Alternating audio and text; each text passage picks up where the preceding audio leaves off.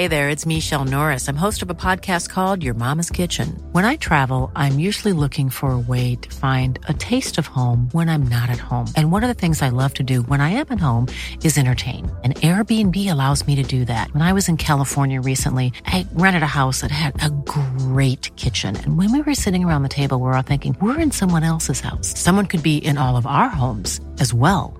If you have a home, but you're not always at home, you have an Airbnb. Your home might be worth more than you think. Find out how much at airbnb.com/slash host.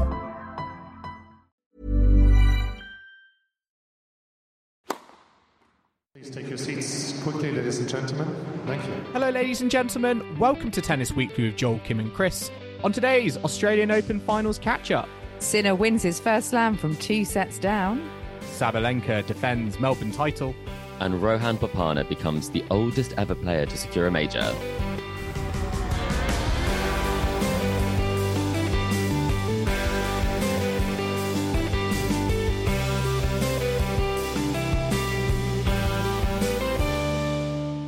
Kim, Chris. Today is the 28th of January, and we are here to catch up on the finals of the Australian Open at Tennis Weekly HQ. Jannik Sinner secures his first ever Grand Slam singles title. Aryna Sabalenka defends her AO title, and Rohan Bopanna becomes the oldest ever player at 43 years young to win a Grand Slam title. A lot of feel good stories, it feels like this weekend. So many feel good stories. And we have to say, it's not 43 years old, it's level 43, is how he's referring to himself. So, like, I think we're all over level 30. So, we're doing pretty well in that respect. We are indeed. Su Wei Hsieh also doing pretty well at, I think, level 38. Uh, so, Oh, wow. and Jannik Sinner's, well, he's way down at level, I don't know. He's so 22? young. Yeah. Isn't he? 22.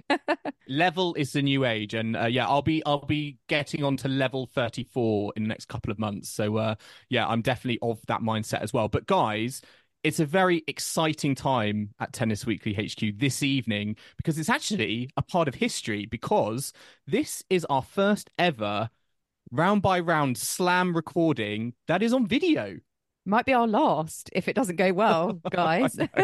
At least Well, viewers. unless my mus- mustache hasn't put you all I was going to say, at least viewers can finally see the Tash that's been talked about so Mm. much, as well as your background, Joel. You're representing the podcast with there's a tote bag over your right shoulder. and the white tennis weekly baseball cap which is Oh, on wow. on on the other side. So uh, yeah, Beautifully it's, arranged. it's it's almost kind of like the most. It's like the easiest. It's like the Tennis Weekly equivalent of Where's Wally. It's a bit like uh, QVC, maybe. QVC, yeah. QVC. Wow. You can dial this number to purchase something. There's nothing to purchase on mine. I've, I've gone for Scandi minimalism.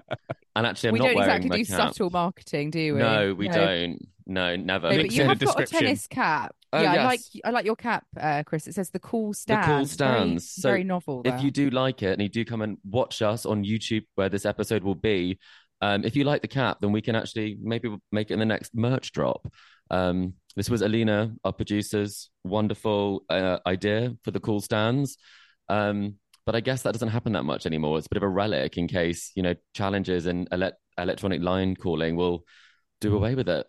Well, we've got the video up and running, and also it's going to be historic because we're going to be doing a Vegemite taste test at We the end of this episode. So everyone, hold up your jars of We Vegemite. get the- Here we go. Here we go. We're I'm ready for the nervous. a lot of Ready. a lot of history. spoon I is mean, ready Sorry, a lot of waiting. a I'm lot of stories already to just get three jars of Vegemite. It feels like. Well, in Copenhagen, that was a real challenge. I had to go to the the mega candy store. It was called, but I'm enjoying a hot Vegemite now. That's exactly what I'm doing. I love how Vegemite's candy over there.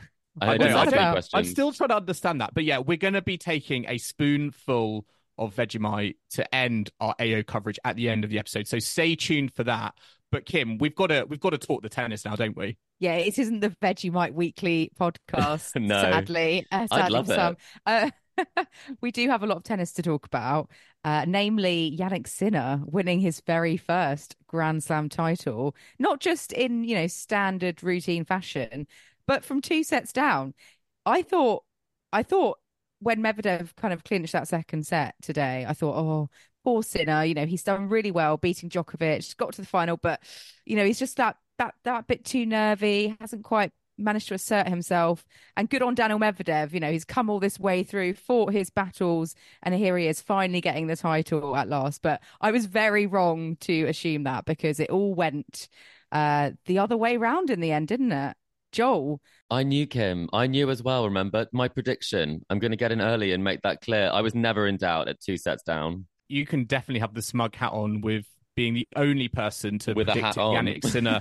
yeah, predicting Jannik Sinner to win because yeah, it was an incredible, incredible effort, wasn't it? From from two sets down, it was almost kind of a a match of two halves, and it's it sort of left me in this position of as much as I'm really happy for, for Jannik Sinner winning his his first Grand Slam title. And the the momentum and the waves that he's he's been on certainly over the last six months or so, I'm also devastated for for Daniil Medvedev Mm. at the same time. I mean, two Australian Open finals he has now been in when he's been leading two sets up.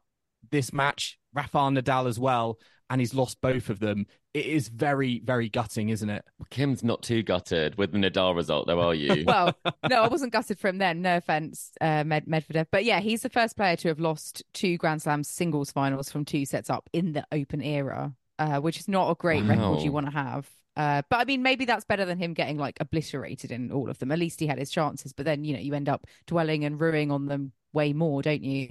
Uh, but he said, you know, he's going to try to be a bit more positive in how he reacts to this because I think last uh, the last time round, you know, two years ago against Rafa, he said he, he had a terrible season afterwards, and I think it just really set the, the tone for the rest of the year. So I think he's learned from how he handled it the last time. So at least, you know, hopefully we'll see him not let it get to him, um, and he's going to sort of take the positives from the situation at the very least. Yeah, I think he, he has to because he did so well to make it this far. He's played so much tennis. I think there were some of those the stats that came out. He spent 24 hours of the last two weeks on court, which is kind of crazy when you think about it in terms of how long he was playing those matches. And I think it was the record for most sets played um, in a Grand Slam by a single player in the Open era at 31 um, sets of tennis. So, I mean, it's probably all the more heartbreaking given just how much he put into this and just how much he kind of had turned around that Zverev match to get the win, to get up and really have opportunities to potentially take it in three. Um, it's got it's got to sting, especially when you're that tired from all of that exertion. Um, to keep kind of a very positive frame of mind, like he did do, and impress. There's reports that he was much more upbeat than you would think. Um, it just is a testament to his character because I don't think he does have a mentality issue. I think really he maybe had a tactical issue, is what I'd say, where he was playing very kind of far up the court compared to some of his previous matches and very aggressive tennis in those first two sets of tennis. And, and as soon as he kind of backed off a little bit, Sinner was allowed to step in. And then I think that's when it really changed because if you let Sinner have a swing, then you're going to be doing an awful lot of running. And when you've been running for 24 hours, you might you might not be able to make it through that final set. Why do you think he backed off? Because it was clearly a tactic that was working really well in those first two sets. You know, he came out super aggressive and just, you know, by far the better player. Sinner wasn't really able to play his game. And I just thought, yes, Medvedev's got it so right. And then, you know, why why did he kind of back off? Was, was it complacency? Was it nerves?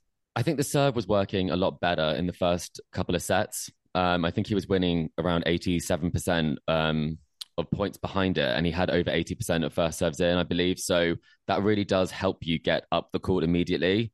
Um, and when you get into some of the more difficult stages of the matches, then sometimes the serve goes, and sometimes you do start to back off, and you do start to hope that your opponent misses more than you play aggressively. And he's not naturally an aggressive baseliner. That's not necessarily how we would describe Daniil Medvedev. He So wants to was- stay as far back behind the court as possible. I mean, if he could extend it further backwards, he would be in the stands happily. Um, so I think it's just he was playing outside of his normal game plan, and you have to be really, really strict with yourself um, and really believe that it's going to work. And maybe he kind of defaulted to maybe the factory Medvedev setting rather than it kind of be a, a backing off and in a, in a bigger sense. But I mean, it was a great tactic. It's a shame that it didn't kind of deliver the whole way through the match.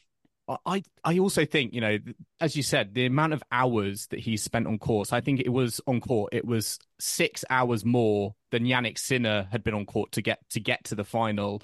And again, the longer that match went on, it just showed. And you sort of felt that Daniil Medvedev he needed to get that done in three because the longer and longer it was going to drag out, the more and more that that balance of power was going to shift towards Jannik Sinner. And I do think that was, I think that was plain to see. But also, when you did get to the start of that fourth set, you were also thinking about the the history and that Nadal match, and you wondered was that creeping in into his mind as well because he's been here before and you know seemingly had the the championship on his racket and he's let it slip and he's he's now yeah unfortunately he's now done that again I mean, I, I, it can't not have crossed his mind. Mm. You know, we, it crossed all of our minds. So it, it's, it's absolutely got to have played, I think, some, some factor.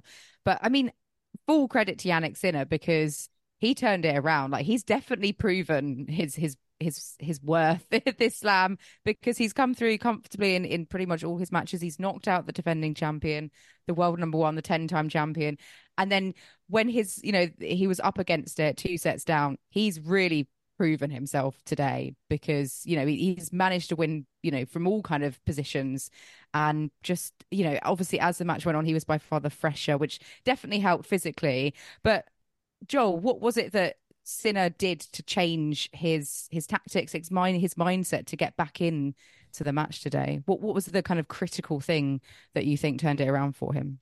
Well I think first of all those first two sets it almost felt like he was he was playing with nerves and he was playing with knowing that there was a lot of expectation on him. It was his first final as well. Yeah, first final. The fact that he had defeated Novak Djokovic, you know, the king of, of Rod Laver Arena in, in the semi-finals as well.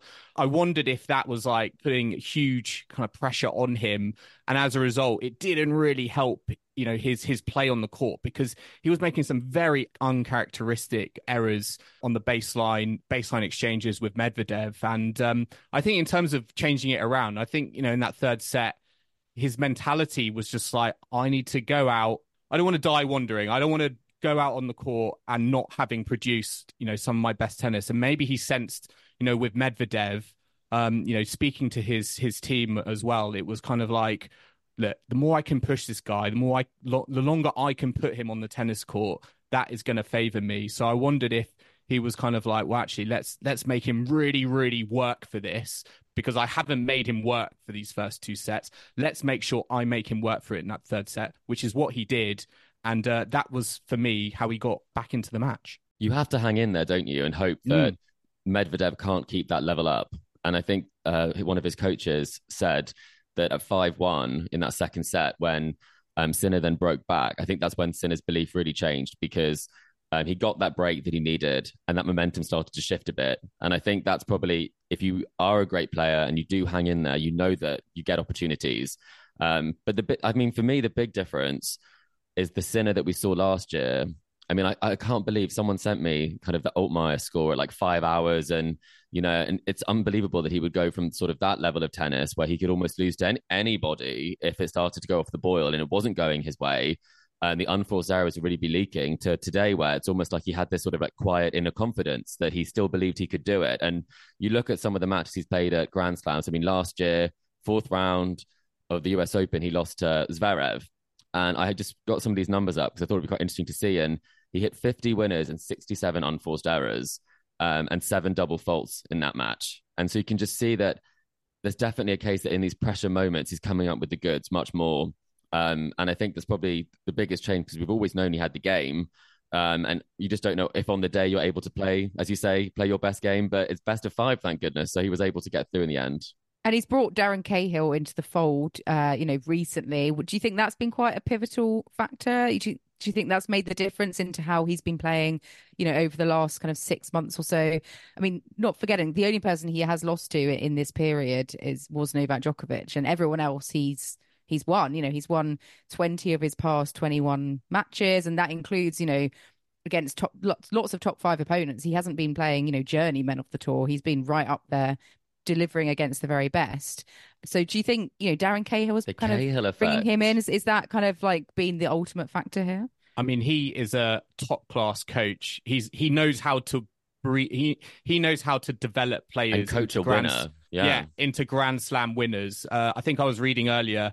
Every player he has now coached has won a Grand Slam title. So he's obviously got the he's obviously got the recipe down. And you've got someone like Jannik Sinner, a player you know, you say we've we've been impressed with him. He's such an interesting guy, and I think he's always willing to learn and he's always open to hearing you know advice from from his team and from everyone around him.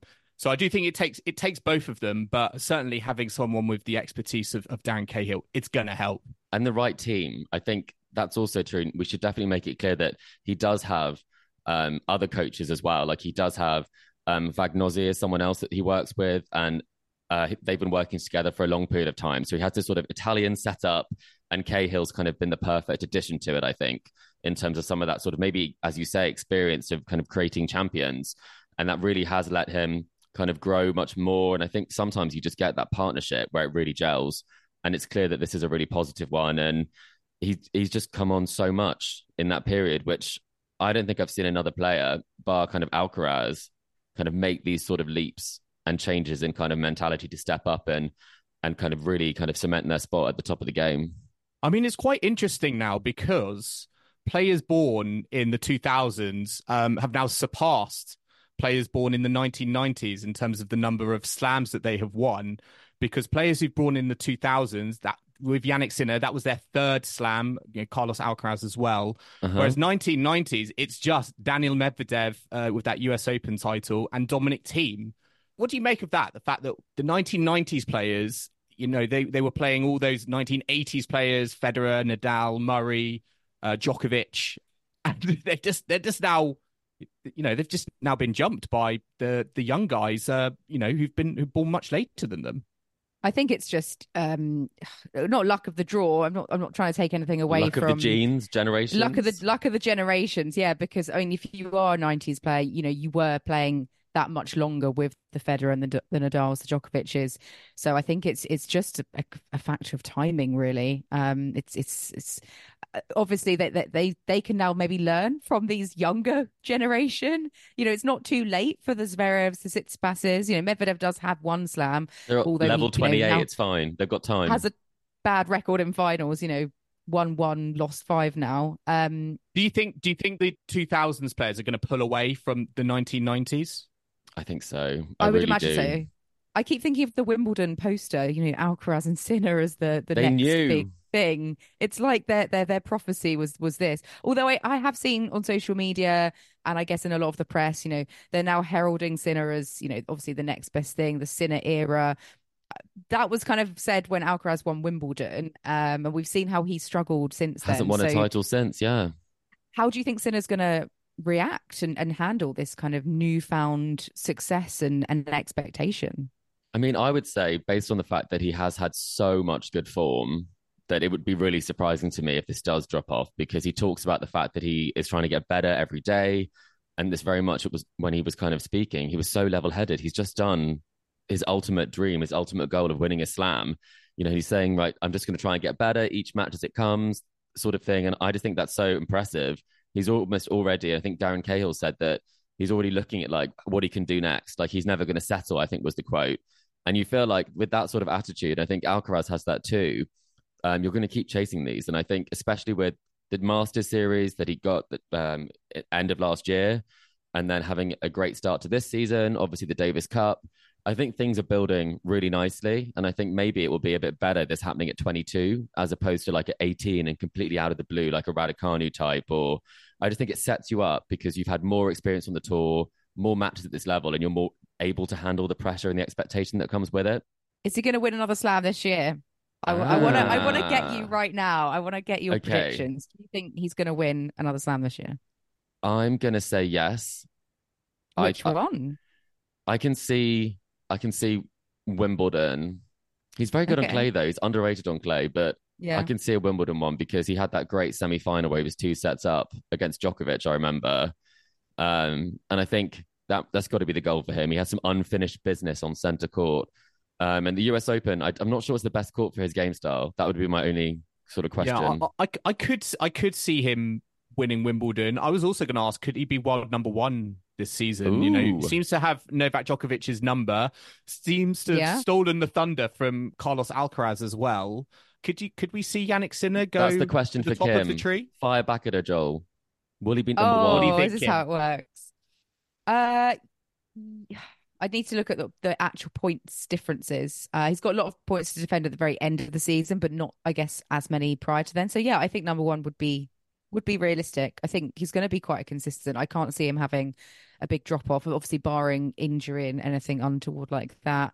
Not sure about another slam though, but I think he will uh, at least you know make maybe another slam final. Whether he'll get the better of Djokovic again in a slam this year, I don't. I don't know. I'm just. I am Mm. envisaging a Djokovic. Djokovic loves back. a revenge, doesn't he? Battle, we do we with do seem to go we do seem to go through this Djokovic cycle of of him having some dominance, then he has a defeat, then we write him off, then he comes back. Three and, more majors uh, in a year, and he yeah. wins like yeah exactly. exactly. So yeah. it's uh it's certainly you know there's there's certainly a lot of new stories to tell I think to come you know later in the season. I do find it funny though you know it's interesting you talked about the you know the Sinner progression particularly over the last six months because I did I was reading like you know the first half of last season I don't think he had won a tournament over a a 500 level or, or above and uh, it it all sort of started when a little bit like Jack Draper he vomited into a bin, didn't he? In in Beijing, I wow.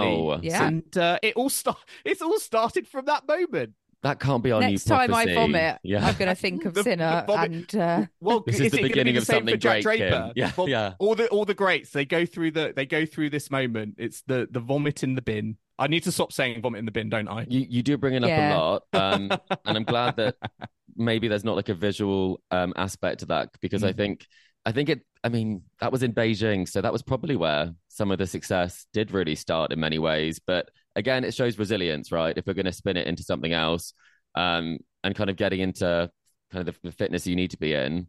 Um, whereas like with Jack Draper, there's been those fitness concerns too. I think Mm. with Jannik Sinner, it was the same. Um, there were questions about his back. He changed his service action was he able to go five sets? And I think that's a big part of developing. And I think there will be, you know, bumps along the way, or in this case, um, you know, a, a bin that might make for an unfortunate moment on court. But it's definitely seems to be like almost like a rite of passage at this point. I mean, he does become the fifth Italian player To to, ever a won a. Grand Slam No. title. No, Key stats. yeah, I'm not keeping tally oh, on. oh, on we're that, moving yeah. on. We're moving on for the best. I was moving away from vomit in case anyone was eating their dinner whilst listening to us. Um, but yeah, so fifth Italian player, singles player, I should say, specified to win a Grand Slam title. Can you guys name the other four?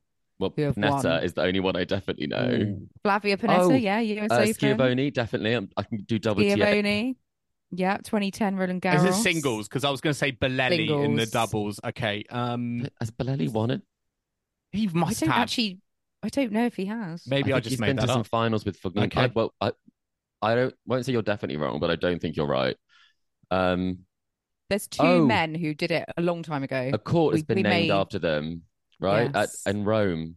Um, uh, Pietro Pietrangeli. Yeah, yeah, Yeah, yeah. yeah, yeah. that was Roland Garros 59 and 60, 1959, 1960. And the last one, Adriano Panatta uh, in Oh, okay. 76, Roland Garros. So Sinner The only joins this illustrious group, uh, third male uh, ever to win a Grand Slam.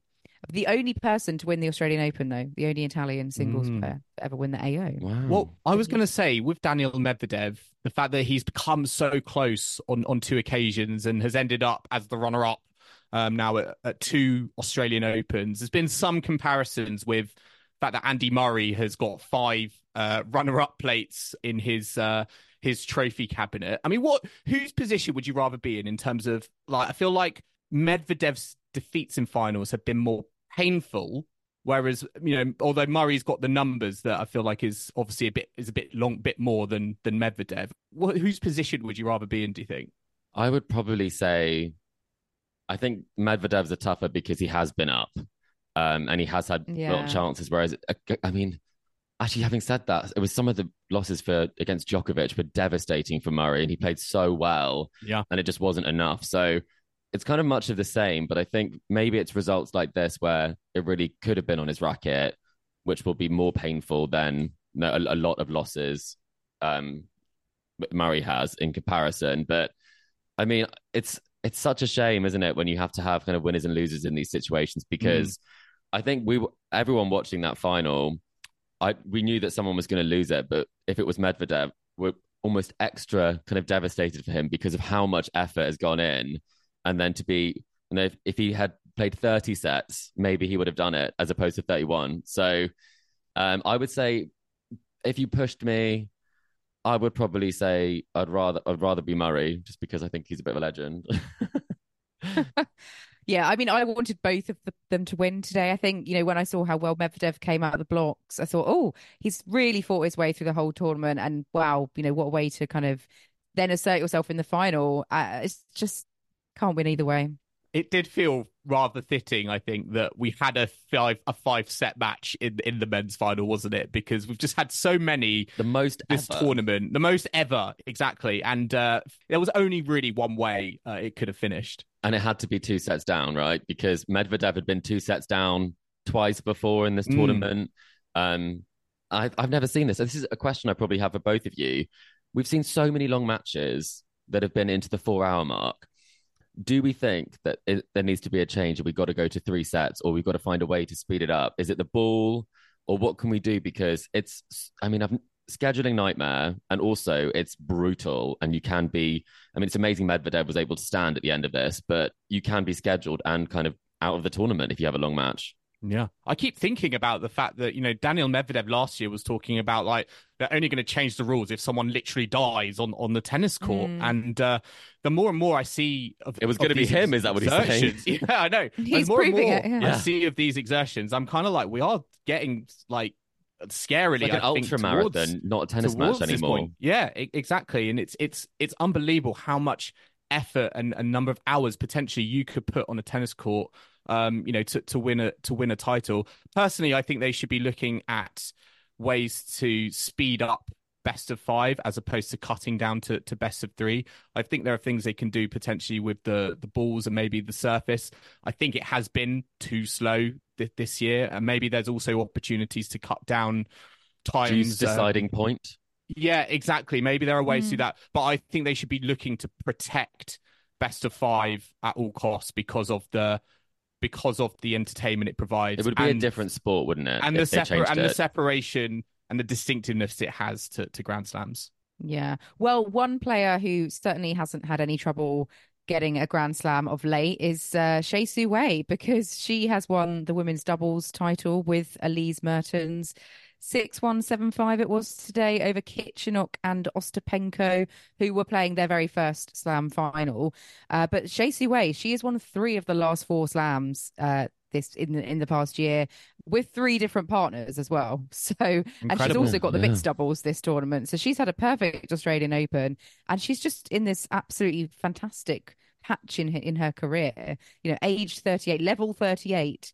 Uh, this is actually well, she's the second oldest woman to win a Grand Slam women's doubles title after uh, Lisa Raymond, who was only eight days older um, than than Su Wei today. But yeah, what a fantastic um, period for for her, and and also Mertens, who we know is an absolutely fantastic uh, doubles player. Um, but yeah, I don't know if either of you have any comments on, on what we're seeing from Hsieh on, on a doubles court these days. I mean, I think she's always been such a great player to watch, and I think it's great having her in these matches because she has so much variety in her game. Um, I do think, and we didn't talk about it at the time, but she was denied a singles wild card. She was uh, allowed to play qualifying, and then she goes and wins two of the titles on offer, and you feel like, well, maybe she should have been given a wild card to play in the singles because that was her final singles match um, of her career. But you have to say, with the focus on doubles and being able to put it together with all these different partners, she clearly is the person who is the best doubles player in the world, whoever she plays with, it seems like. And it seems like her game is so great at complementing other people's games as well. So um, I think Lisa Raymond, she might not have that title much longer because in eight days, um, I think we'll have kind of Hsieh Su Wei will definitely be right up there and looking to add even more silverware to her cabinet. I mean, Yeah. she's she's had her own comeback, hasn't she, in terms of getting back onto into the doubles scene, and uh, it's almost been the comeback of comebacks, given that the titles that she's won, doing it as well with different partners across the ladies doubles and the mixed doubles. Um, I sometimes think she doesn't get the the credit she deserves because this this is seriously impressive stuff. How is she It's not world number one hardcourt though? slam. Oh, is it the first hardcore? Yeah, she's only had uh she's well only only had grass and clay uh, slams previously to this, but um a yeah, four purist. Wimbledon's two Roland Garros and now one Australian Open. So she just needs to get that US Open, Mm. which uh, hopefully she'll be able to do they, later this year. But there was a bit of an awkward moment uh, after the match, after the ce- the ceremony. Uh, Chris wasn't there. Ta- Talk Yeah. us through that.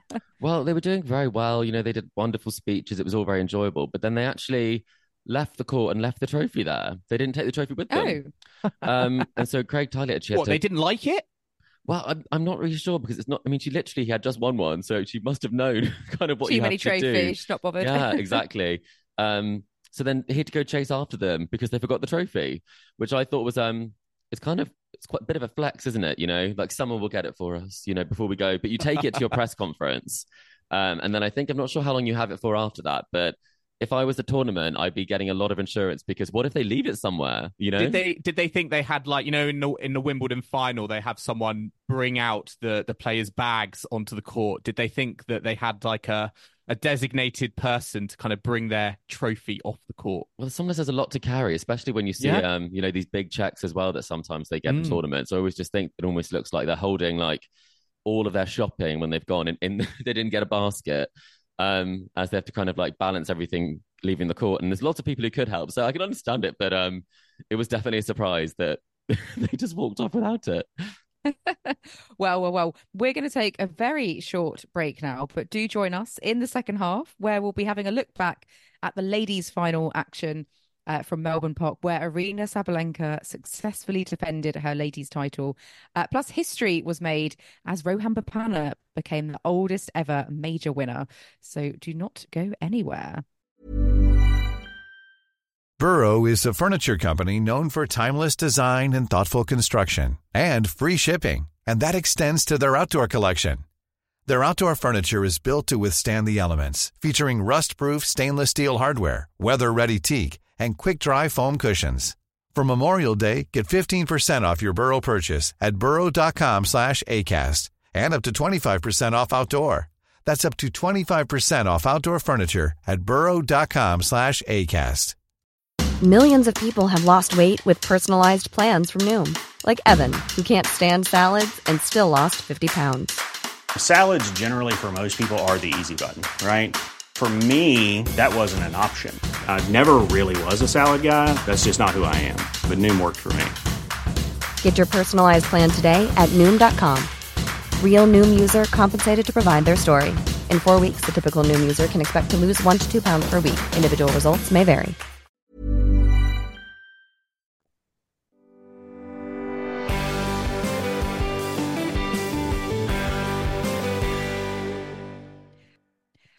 Welcome back to the Tennis Weekly podcast. For listeners watching us uh, live on YouTube, you never went away, hopefully, but we're back. you could have paused we're it if you gonna needed a break. yeah, if you if you need the loo, you need to go, you know, grab a tea. That's fine. Um, steady yourself because we're getting into the ladies' finals action. Uh, Aryna Sabalenka up against Qinwen Uh, this was very much uh not a classic final. Hmm. I think you The could opposite say. of the men's final. I'm going to go as far as Mm. saying. Yeah, six three, six two, just kind of about an hour and fifteen uh, on court. Sabalenka very, very comfortable in the end. Um, Chris, what did you make overall of what we saw on Saturday in the ladies' final? Well, I, I was very pleased, if I'm honest, that it wasn't a case that Sabalenka played the best tennis throughout the whole tournament and then couldn't bring that in the final.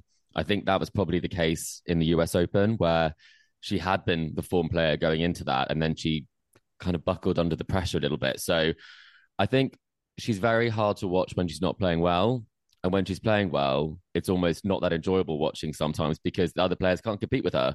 Um, and I think that's what happened here, where, I mean, obviously, kind of Zheng had great kind of results to get here. Um, you know, she's beaten who's in front of her. But as we talked about before, this was an almighty step up from, you know, playing number 53 ranked Katie Boulter as the previous highest ranked player that she had played um, coming into this. So it did look like, and I think, Joel, you did think this could be a bit one sided. And I think I, I thought it, it would maybe there'd be a fight back and maybe it would get a bit more tricky as it got closer to the finish line. But she accelerated towards it instead, right? Yeah, it was it was very easy for Sabalenka. It, it to be honest, it just summed up her tournament. She she as you say, she played the best tennis. She won all the sets she played. Coco Gauff gave her the the biggest challenge in that in that first set in their semi final. And apart from that, it's been it's been quite easy. And uh, in the early exchanges against Zheng in the final, I mean, I was particularly looking at how Sabalenka was was returning the Zheng serve, and she was just marmalizing any second serves that came her way. Zheng's first serve is is decent, but her percentage wasn't high enough, and I felt that the pressure that Sabalenka was putting on the Zheng second serve, it meant that she was having to go for a bit more in that first serve to uh, to make sure that you know she wasn't giving Sabalenka any free points, but um yeah, it was it was just very easy, I think, in, in the end for Sabalenka, which was I think disappointing from a, a fan point of view because we were all kind of excited of, you know, oh, were we going to get a very entertaining tussle on our hands or and, history? uh, T- Ten years since Na Li, also yeah, a bit of and, history. And, and actually, it ended in me WhatsApping you both saying most disappointing Mm. ladies' final since dot dot dot. And what did we come back with? Yeah. I said Swiatek Kenin, maybe at the French Yeah, Open. Because you said Yeah. it's a- it was the same number of games, wasn't it, as, Yeah. as Świątek Kenin? I think it was one and four at that French Open. mm. But I Which know actually we have had quite a good a number of like really strong ladies been a good finals, run. I guess lately. I suppose Vondrousova Jabeur, that was straight sets, Oh, wasn't yeah. it last year? Yeah, it's Yeah, a that- good one. That yeah. was maybe slightly underwhelming. But I think, you know, similar vibe, yeah. We were in a position, I think, a few years back where we were getting a lot of very one-sided routes in the final. So actually, you know, we have had some really competitive uh, affairs lately, and this was kind of, you know, kind of going back to to the kind of disappointing vein, like you Mm. said. But I mean, full credit to Sabalenka; she totally deserved this title. Not dropping a set all fortnight, backing up her win last year. You know, two straight titles. She's become the first player to do that since Azarenka uh, did it here in in 2012 and 2013. So.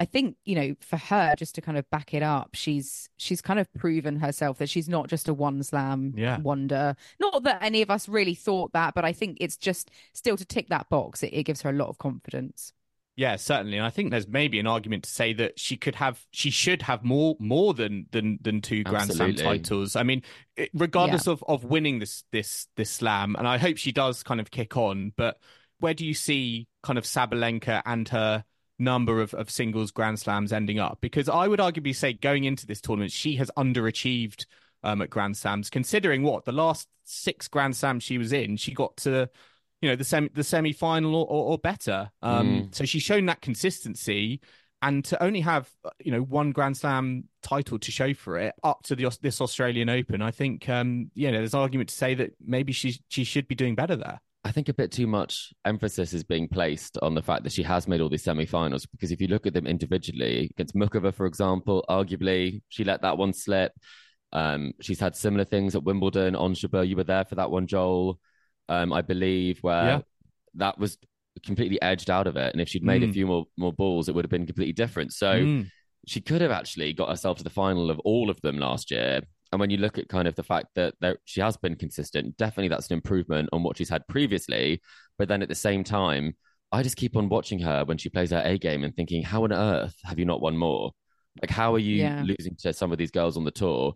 And not from the perspective that they aren't all very good, but she is a standout athlete in terms of what she can do. We've been talking about her for like four years or something in terms of when she will break out. So I would love to see that number get higher because, as I've said, I only really like watching her when she's playing well. But I really hope that if she does get better and keeps improving, that then the rest of the field also kind of up their game as well. Because I think we can't have you know every slam going straight sets and very one sided. So I would want a bit more entertainment on the women's side rather than her dominating it. But I can, I can see it. And actually, we asked our listeners this, and the majority said they thought she'd pick up two more slams this year, is what they Mm. said. So well, well, it's, it's it's interesting because on on commentary, uh, I think Jo Durie said that you know power is power regardless of of what court surface you put it on, and uh, you know she is going to be a threat. I think you know for for the rest of the season, and and arguably you'd say Wimbledon is is the one where you think her power can do the most. she's great on So- grass. She's a fantastic doubles player. She's won doubles Grand Slam titles. So you'd think that would be the one that she really wants. Um, Mm. And maybe that's she did want it too much last Wimbledon and the French Open. I think that has been the case. So this will probably be a big relief, just absolutely brushing everyone I mean, aside. the, the way she's conducted herself ac- across the, you know, outside of, of the tennis this last fortnight, you know, she's been fun, she's been relaxed. And I think, you know, certainly with Sabalenka, the more relaxed she is, the better tennis, um, you know, that you know she plays, and and as a result, she was no match, you know, for anyone over the last fortnight. But um, I think it's really fun. I think to see that that personality from her kind of shine out because you know you talk about players like you know Swiatek and Osaka.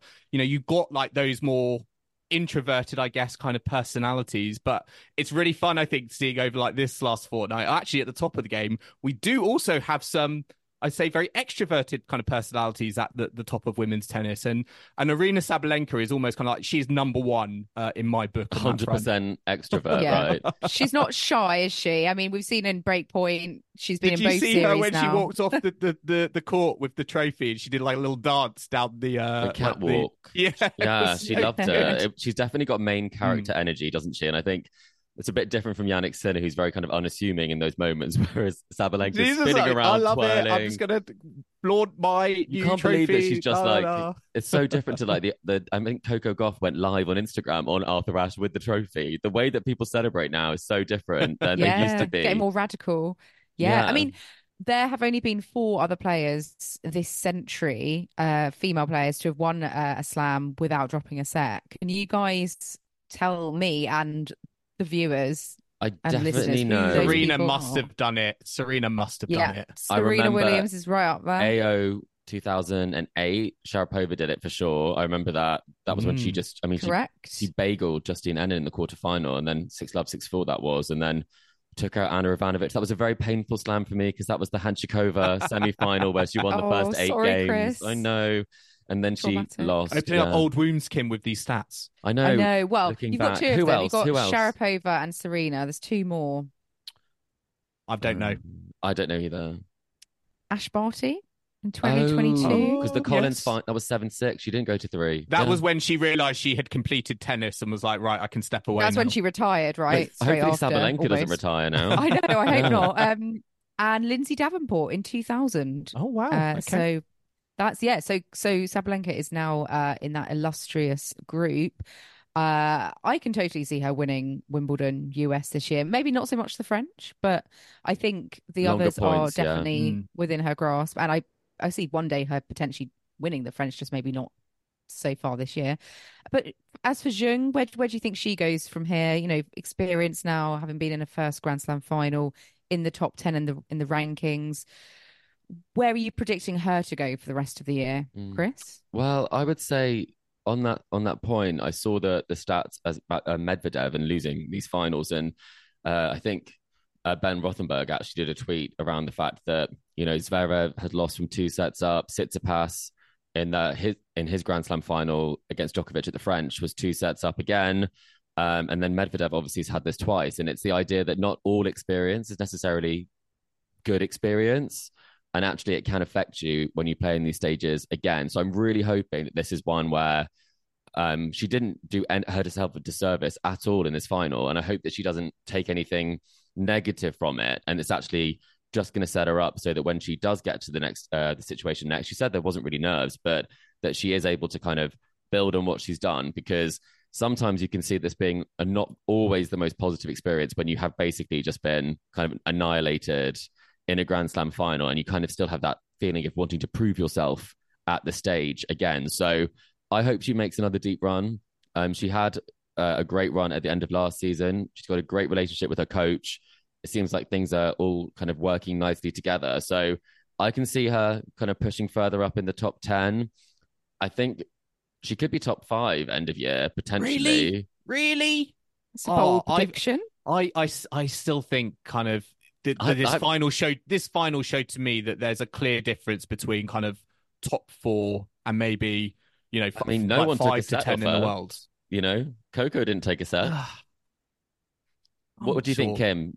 D- uh, decide I mean, Coco between got us. closer. Did, Coco yeah. got closer. I'd like to see more of Zheng against the higher echelons consistently because, like, I think what Joel was getting at, she Sabalenka was the only, you know, highly ranked player she faced this. Hmm. Well, she's number fortnight, seven in the world already, by the way. So We haven't she's seen not the best of far her, off but number No, five. yeah, no, that's she won't true. have many Yeah. points, I guess, to defend from the the earlier start of this year. I would assume, you know, She so did if really she well at goes the end of deep at- last season. Yeah. if she goes deep at the Sunshine Double, that's some you know advances in the ranking. So I'd be curious to see what she does. Uh, I think she she's going to go up. I can't see her, you know, um, going way back down again. Uh, she's definitely going to be learning and progressing. She's still so young. She's only 21. So I think we'll see her at the deeper stages of a slam again. I'm not sure if she'll make another final like this year, but yeah, certainly one to to watch now. Now we've all seen much more of her game. The only thing I would say about this this ladies tournament is I don't feel like we got truly a lot of really entertaining big big head to head type matchups.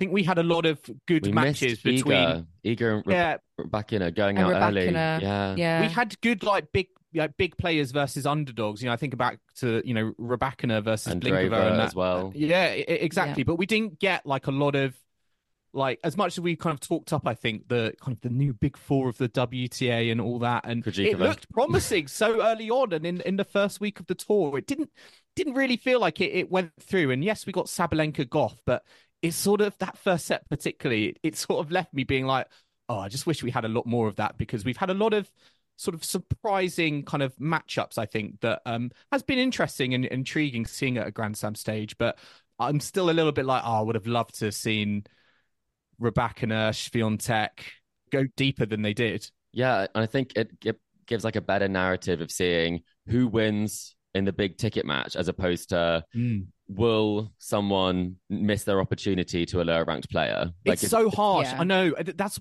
it's those sort of matchups. I feel like there is so much for the the the heavy, heavy, heavy favorite to to lose here. Not really much to gain because everyone is like expecting right. You should absolutely walk this, and it's like I want to see. I was sort of like hoping for more matchups where it was a little bit more on a knife edge, and you couldn't really call it or, or you know look at it on a piece of paper and be like right. Well, this person is the firm favorite and should be expected to make the next round. There are almost too think many underdogs as well, you know? Yeah. Which story do we focus on? Yastremska did amazingly, but there wasn't that much coverage because there were other stories at work as well.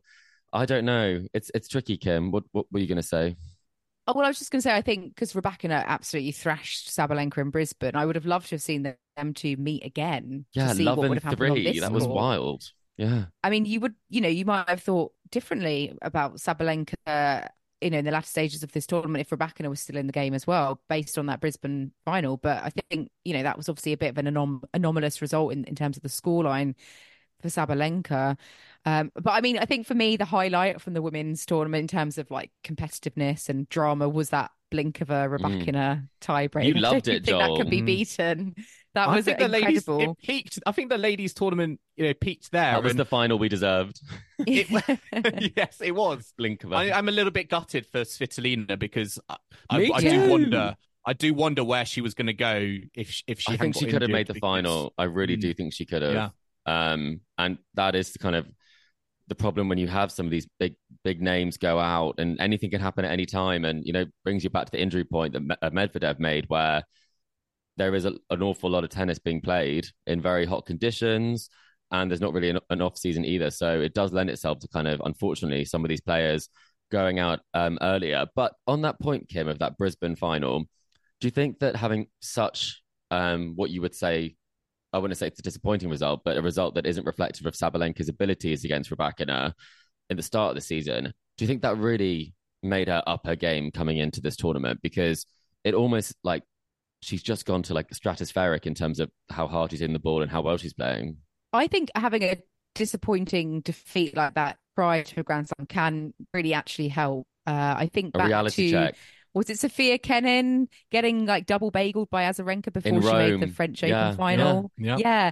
And I think actually sometimes we do see, uh, and you kind of then go into the tournament. Perhaps people don't have as, as high an expectation Mm. Because they've seen, oh, you know, that's a bit of a worrying result there, worrying scoreline. And or yeah, and also it makes you kind of focus and concentrate. You think, right, I, I I've got to do something. I've got to um, make some changes here quickly. Um, so yeah, I think it. You know, that's the positive that you can take from that. And you know, Sabalenka's got the better deal in the end, winning the AO over the Brisbane title. A bit like if no this offense video, to yeah, Brisbane. If this video episode doesn't do too well, it's a reality check that maybe we shouldn't do video. well, well, we'll see, we'll see. Um, but yeah, I mean, well done, Arena Sabalenka. You know, absolutely deserved champion. I think ultimately the two singles champions we've got are the two that we've seen the Mm. best tennis from consistently across the fortnight, and I think overall they're the, the, the fair result at the end of the fortnight. Um, another, I would say, very pleasing result comes from the men's doubles, and that's Rohan Bopanna uh, winning with Matthew Ebden to get uh, the Aussie Open title. Uh, funnily enough, you mentioned Bolelli earlier, and uh, he actually lost in the final. Uh, talking about Italian doubles players, um, Bolelli and Vavasori, the uh, Italian pair, lost 7 6 7 5 to Bopanna and Ebden. So um, Ebden, um, Bopanna is the new world number one, but he is also won finally his very first men's doubles title at a Grand Slam, which Unbelievable. it's crazy. I, I thought Yeah. he would. I thought he's. I thought he had won one already. Only he's been around for so long. Yeah, only mixed with It's a Gaby shame. Dabrowski in, in 2017, I believe, at the Mm. French. Yeah. Um, I was tearing up watching this. I just he's we I've spoken to him a couple of times last year. He is the nicest man I've ever spoken to at any of these tournaments. We I'm not saying that other people aren't nice, but he's above and beyond nice. So generous, so open, so so kind. And I think that's something that makes this so much more um engaging because it couldn't happen to a nicer guy. It's an unbelievable story. And at this stage of his career, he said that he was actually thinking about hanging up his racket when he didn't win a match for five months. Fast forward, this amazing partnership where they seem to be playing fantastic tennis, himself and Ebden. And it's clear they love each other's company and they're just really enjoying themselves out there and the results are coming. So, I mean, what is happening in the world that, you know, we've seen all these players who are a little bit more mature having this these fantastic results. I mean, he says he does a lot of yoga. I do some yoga, but I don't think I'm about to pick up an Australian Open title anytime soon. Yeah, I want to go to the yoga class he's attending. Yeah. I have to say. yeah, it's it's uh, it's an incredible achievement, and it just shows that tennis tennis is a journey. It's got ups and it's got downs, and uh, he's got incredible heart. I think to just kind of keep going, keep going, keep going, seeing where it takes him, and to win to win at this stage of his career. It's it just is so. I think it's it's very inspirational, isn't it? Because it is. You know it's almost like the un, you know, the underdog story, and now he's finally got his his moment, and um, you know I'm really really yeah really really happy for him. And uh, just to cap some other results off, we did have Alfie Hewett in the wheelchair singles uh, for, for Great Britain, of course. He did actually lose to Oda, who's the second seed, so 6 2, 6 4. So Alfie Hewett not able to get the singles, but uh, did win the doubles with, with Gordon Reid, I think for their fifth consecutive AO. So um, still really, you know, positive tournament for Alfie. Uh, Joel, you'll be pleased as well. Uh, Diede, Diede de Groot won the Mm. women's wheelchair singles uh, straight sets. How many uh, in a the row now collegiate. for her? It's, it's 16. I think it's 16. Oh, it just goes was on and something on and on, incredible that it doesn't Yeah. get the gain. Another thing that just doesn't get the recognition it deserves because she is just dom. She is just dominating and been dominating for a long, long time. And I, did, did much people know about this? Probably not.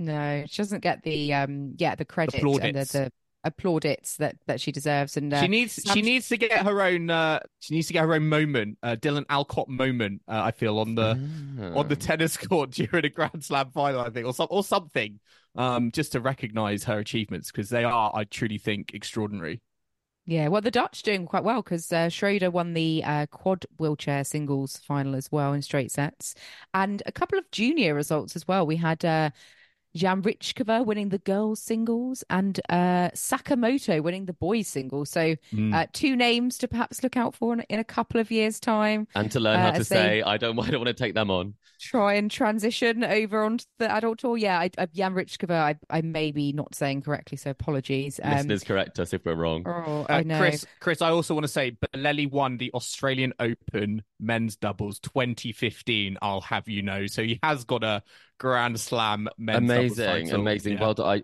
would like to issue a formal apology to Bolelli. Um, Yes. I believe that maybe he transitioned to doubles a bit later than that, so um, I shall take nothing from him there. And I'm glad that he has won one because I was feeling a bit bad for him in that final.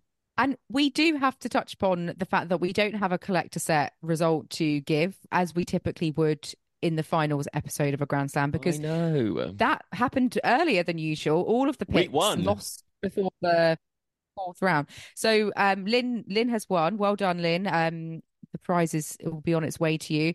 And uh, the slam spoon of shame, we had given it to you, Chris, because I think you did the worst on collector set. But Mm. Jannik Sinner, you know, you were But the only one to Svitolina, predict Svitolina, that was that was unfortunate, I would say. So that's in my defense. But I did predict the Djokovic upset. I'm the only person who predicted one of It's the winners. tough. So it's really tough. I think I'm out because I did best in our predictions. Joel did best at collector set. So Kim, I'm looking at you. The Slam's Uh, I Queen of did get- Shame. Make your case. I... Oh, I predicted Qinwen Zheng to get to the semi, so I knew she was going to have a breakout Okay. tournament. Mm, okay. She actually exceeded uh, the. Do we need to put it to a vote? So, I think let's put it to a vote on the social channels. Um, listeners, we will put it up and you can say, normally Decide when we for do a vote, I always lose. I always get the spoon. I'm pretty sure at the end of the day. So we'll see. We'll see how it goes. But um, I, John, I'm surprised you haven't brought up that as soon as uh, Sinner won, I posted "Love it when the predictions come together," and I posted my predictions with like a, a I happy saw dancer at the bottom, Oh, which that I is- did not do when Coco won the US Open for you. That was just for me. Yeah, we're having. I'm having still words later. waiting. We're uh, having I'm words still later. waiting for Sam Sonover to win Wimbledon. That was my oh, and prediction then from you a could few have years multiple ago. stories. We're wait, we'll be waiting a long time for that, Kim. I'll tell you that right now. Uh, well, talking of spoons, I think this is now time for the Vegemite taste test because I've got Ooh, my yes. spoon. Have you had the it ready. before, you two? No. I've had Marmite, but not Vegemite. Right. Well, I'm Um, as someone. I mean, I genuinely do have hot Vegemite. I had that throughout to lubricate the throat during this podcast to make sure that I'm speaking with velvety tones. Um, so you're gonna you're gonna have it plain, but you're do a la Morgan, Morgan Riddle, just a Yep, spoonful. um, How big a so spoon are we doing? Taylor Fritz's girlfriend was testing Vegemite, I've got and my that's I've it- got my teaspoon. why we're doing this. Oh, Kim's Kim's spoon is massive. No, it is a teaspoon. It's just the camera angle. I think Oh. is making it look I'm ginormous. already. I, I'm smelling it for the first time now. I'm not looking forward to this already. Do you want some tasting notes to accompany it? It's got a strong, salty, sort of meaty, rich flavor, I'll be the Um, judge of that. umami. Is it It's kind of- umami? An intense tamari or soy sauce sort it's of type quite, of It's quite hard, isn't it? Yeah, it's it's not the same consistency of Marmite or Bovril. I Um, like the design of the jar. I think it's classic. It's a bit like a, a Um, sign, isn't it? In um in the outback that I've Yeah. seen. But right, Yes. Right. enough talking. We've got to try it, and please, no one vomit in Oh, a bin. God. No vomiting Oh in bins. god. I'm a bit nervous. Okay, right. Three, two, one. That's delicious, lovely. I'm going to go back for more. Oh, Oh, No. that Oh, is no. awful. Really, isn't it? It's quite salty. it is very salty. Yes. Oh, how can you drink this as a hot drink, Chris? Um, I used to actually also drink like vegetable stock sometimes as like a like a light soup. That is honestly one of the worst things I've ever tasted. Are you joking? Oh no! That couldn't is, drink a- it's very salty, Oh. isn't it, Kim? It it is, but you don't normally just have a spoon of it. You do spread it on something. So this is a bit of an it's out of situ. But I wouldn't say that, Joel, No. because I'm Morgan, I'm with you. Morgan, I'm not with you. gonna get sponsored awful. by I was That going to say, is I'm trying to get them as a sponsor. So everyone hold it up and smell. Wonderful, wonderful uh, Vegemite. Thank you so much. Um, please don't I'll listen stick to to. Nutella. Yes. It's fine. Yes, it, it I'm has just going to have my toast plain. it does have a bit of an aftertaste, doesn't it? It's still Oh. sitting, it just sits with you. Well, we did There survive we go. that. There you won't be go. having a hot Vegemite with me, Kim, anytime soon. Kim is not okay. Oh no! I need to go and have some like Something sugary sweet. thing to Yeah. balance it out now. Yeah. Well, I'm Oh. sorry that you had to do that, but um, I'm glad I'm we did it though. I'm I glad we did that yeah. as a group, and and I can had, like, expense it. I can Yeah. expense something I already like, Joel, to the podcast. exactly. Well, we've we're going to end. We're going to end our Australian Open coverage there with our Vegemite taste test. Listeners, I hope you enjoyed our coverage and our social media content. We've really enjoyed producing these episodes. We've uh, we've really enjoyed also the engagement, the interactions we've seen um, across all of our channels. So big thank you to everyone um, who has listened. But we are going to end it there. So uh, I hope you've enjoyed one final time. I hope you have enjoyed our latest episode of the Tennis Weekly podcast at the Australian Open 2024. Remember to subscribe to us to stay up to date on all the action still to come as we go back onto the ATP and WTA tours. I think we've we've already got what Linz is happening, Wahin, Hin, uh, Yes. Montpellier, Andy Murray, Montpellier, Benoit Paire. yes, yeah. indeed. So it's, it's all back going on, on. on tour. I hope that Vegemite taste will have gone by the time we do our next podcast because it's just lingering right now. Uh, but we are on Apple Podcasts, Spotify, and all major podcasting platforms out there. So if you like what you're hearing, then do make sure to leave us a rating and review on Apple Podcasts or Spotify. If you like what you've heard from us over the last few weeks with our Australian Open coverage, do go and give a, a quick review because it does make all the difference to helping others find our our work. And you can also follow us on social media. I'm pretty sure we're going to be clipping that Vegemite piece. So if you'd like to see that, We will be sharing that on social media, whether you two like it or not. Yeah. Um, so do make sure that you check out our social channels or email the show. You can tell us how much you did not like Vegemite yourself, but we're on Facebook, Instagram, X, TikTok, and YouTube. And the handle for all of those is Tennis Weekly Pod. You can also purchase the delightful Tennis Weekly merch that Joel has behind him. Um, there's a green tote bag, the cap, and there's also a pink tote bag. And that's at etsy.com slash shop slash tennis weekly podcast. You can email us at tennisweeklypod at gmail.com or check out our website, tennisweekly.co.uk. And we will be back next time at Tennis Weekly HQ. So I hope you can join us for that. But in the meantime, it's goodbye from Kim, Goodbye. it's goodbye from Chris, Goodbye. and it's goodbye from me. We'll see you again soon.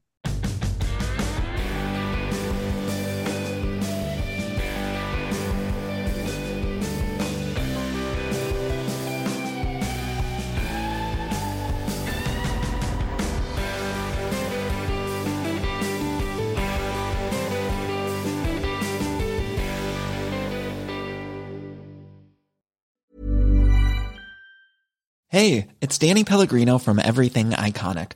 Ready to upgrade your style game without blowing your budget? Check out Quince. They've got all the good stuff shirts and polos, activewear, and fine leather goods, all at 50 to 80% less than other high end brands. And the best part? They're all about safe, ethical, and responsible manufacturing. Get that luxury vibe without the luxury price tag. Hit up quince.com slash upgrade for free shipping and 365 day returns on your next order. That's quince.com slash upgrade.